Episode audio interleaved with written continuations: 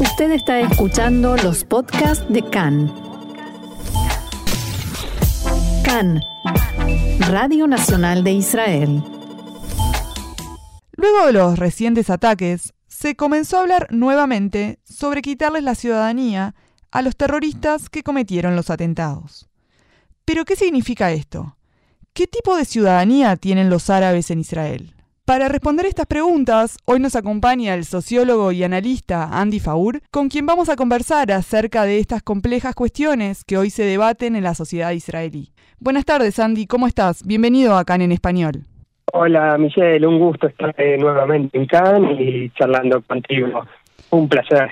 Para comenzar, hablemos de la situación más reciente. ¿Qué ciudadanía tienen los terroristas que cometieron los últimos atentados? Apa, esta es una pregunta compleja, Michelle, que, que eh, para entender bien hay que un, poquito deconstruirla o desgranarla. Mira, es así, en Israel, eh, para, para poder analizar este tema, creo que tenemos que entrar en, en tres, como tres dimensiones diferentes.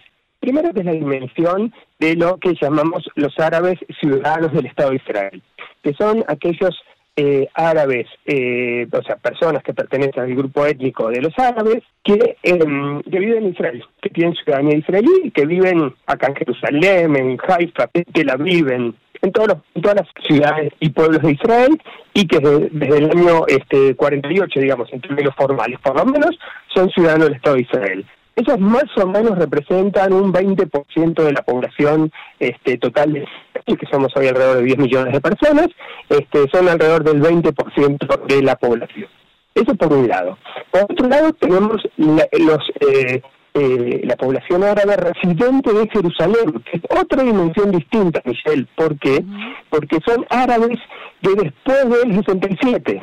Tenemos que recordarle a los oyentes que eh, la la parte árabe de Jerusalén eh, con su población fue anexada, sí, fue este, unificada, cada uno de acuerdo a su visión política, este, fue fue eh, incorporada a, eh, a Israel, sí, o sea, entonces la, la parte fue fue anexada la parte oriental de la ciudad junto con la población que vivía, que era mayoritariamente o absolutamente casi toda árabe. A esos árabes, Michelle, eh, no, se los, no se les dio ciudadanía, se les dio residencia de la ciudad que es un estatus distinto al resto de la eh, población árabe del país. O sea, ellos no son ciudadanos del Estado de Israel, son más o menos, para que tengamos una idea de dimensiones, en Jerusalén vivimos alrededor de un millón de habitantes, ellos son aproximadamente el 40% de la población de la ciudad pero no son ciudadanos, o sea, no tienen derechos eh, a, votar o no tienen derecho, por ejemplo, a, eh, votar en las elecciones nacionales, digo, ¿no? En las Knesset. Entonces, digamos, es un estatus específico que tienen estos ciudadanos árabes que estaban en Jerusalén antes del 67. Exacto, exacto. Y, Israel los incorpora. Israel los incorpora como residentes permanentes. Exactamente, exactamente, que es una situación. Y la tercera, que te la digo rápido, que son los eh, árabes palestinos, ¿sí? O sea, las personas, eh, las árabes que viven en, los territorios eh, palestinos, ¿sí? En las ciudades palestinas, que no son ni ciudadanos ni residentes de Israel, que es otro estatus distinto que digamos. Entonces, tenemos esos tres tipos de ciudadanías, residencias, de estatus, digámoslo así. Eh, en el caso de este, entonces, de los recientes atentados, al ser eh, personas que viven en Jerusalén, se trata de personas con esta residencia permanente.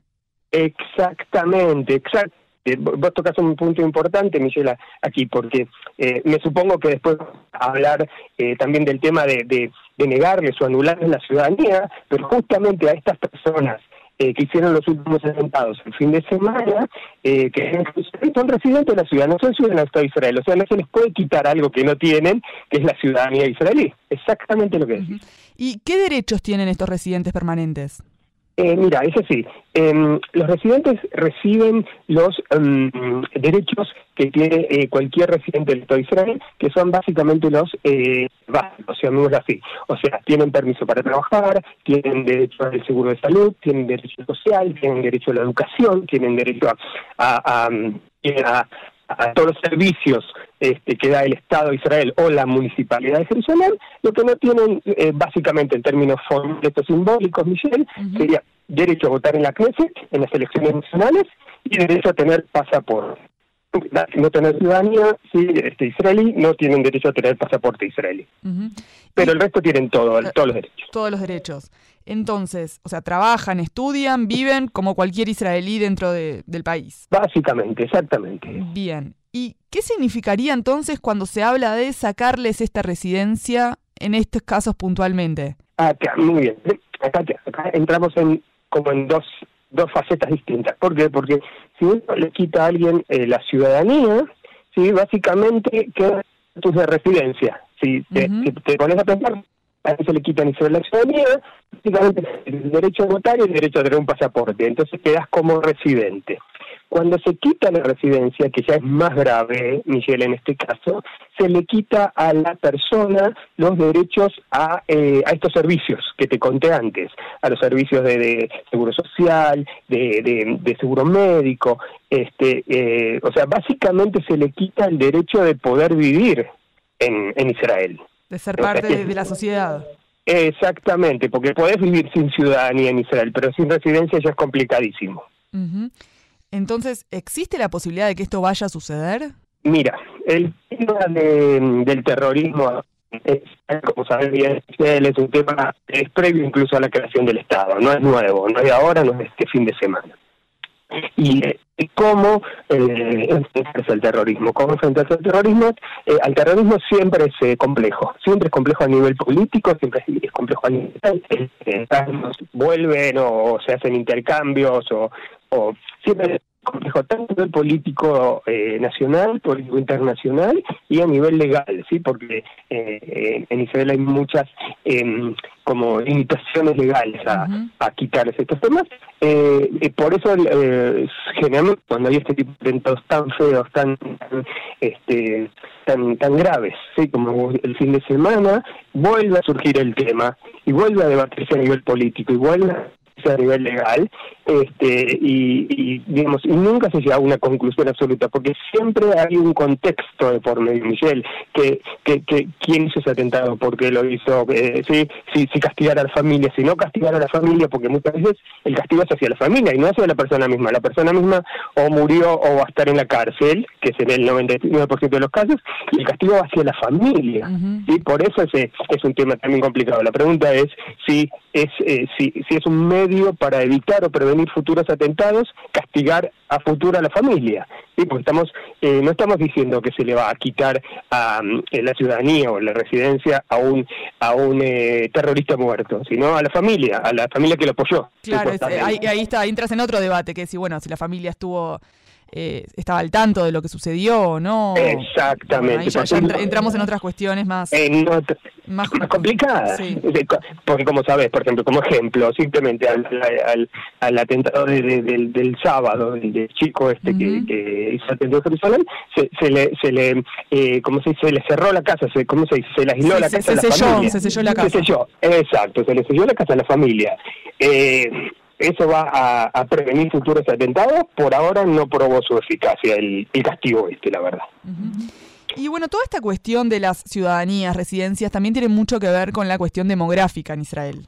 Eh, más o menos, más o menos ya no, Michelle. Es un tema que, que históricamente fue importante en Israel, ya no es un tema eh, el, tema demográfico ya no es un tema em, eh, crítico en Israel, eh, no, no afecta a el, castigos, no castigos o este tipo de cosas no afectan ya hoy en día la demografía israelí. Israel es un país muy fuerte demográficamente, no hay problemas de, de, mayorías y minorías hoy, hoy en día, o sea, la mayoría judía está asegurada desde hace tiempo y por mucho tiempo más y eso eh, y eso no es un, tema el tema sería ya un tema político lo que decimos uh que sería qué pasa con los árabes palestinos que no son ciudadanos de Israel Claro, que ahí, ahí ya entrarías en un terreno de, bueno, si les das la ciudadanía y les das el derecho a votar, ¿qué podría llegar a pasar?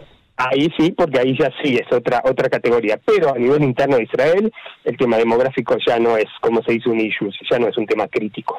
¿Y estos árabes palestinos que están en los territorios actualmente, de qué cantidad estamos hablando? Mira, hay, eh, hay varias, como que no hay una medición exacta única, ¿no? Como que en Israel tenemos las oficinas de estadística, que es muy, muy, muy clara, muy, eh, muy profesional. Hay, hay, en, los territorios hay varias este, organizaciones, eh, tanto internacionales como palestinas mismas, e incluso Israel hace mediciones demográficas en Israel. Entonces, las estimaciones de que en los territorios de Judea y, y Samaria, y Jordania o la franja eh, o, la franja occidental, sí, la Maraví, o la franja viven entre 2 millones y 2 millones y medio de, palestinos, más o menos. Que ellos entonces, hoy en día, ¿qué estatus tienen? no tienen un estatus eh, especial. Eh, antes eran em, hasta, digamos, hasta los acuerdos de Oslo, ¿no, Michelle? Hace muchos años. Este, eran, tenían una una, una cédula naranja, que eran un estatus especial dentro de Israel. Eh, hoy ya no la tienen. Ellos pertenecen a la Autoridad Nacional Palestina, o sea, no tienen una nacionalidad porque no tienen un país. Eh, entonces están en un estatus muy difuso, no, no, no se los puede definir a nivel de ciudadanía porque no la tienen. No la tienen ni israelí, algunos tienen ciudadanía jordana o extranjeras, pero la gran mayoría no tienen una ciudadanía determinada. Pero sí reciben permisos, por ejemplo, para ingresar a trabajar a Israel. Exacto, eso es, exacto, eso es otra cosa, son permisos especiales que da el, Estado de Israel, digamos, para venir a trabajar, o sea, desde los territorios, sí, pero son permisos, como sabes, eh, temporales para venir a trabajar eh, y volver a, sus casas, em, eh, o estar un tiempo en Israel y regresar, digamos, son permisos temporales sobre todo eh, de permisos de trabajo, de residencia, de venir a recibir algún algún tipo de tratamiento médico incluso. Claro, de visitas a familiares, cosas, específicas. Exactamente, que sea que los da el, el, el Sergiro, que se llama la Dirección Civil, eh, que depende del ejército en los territorios. Bien.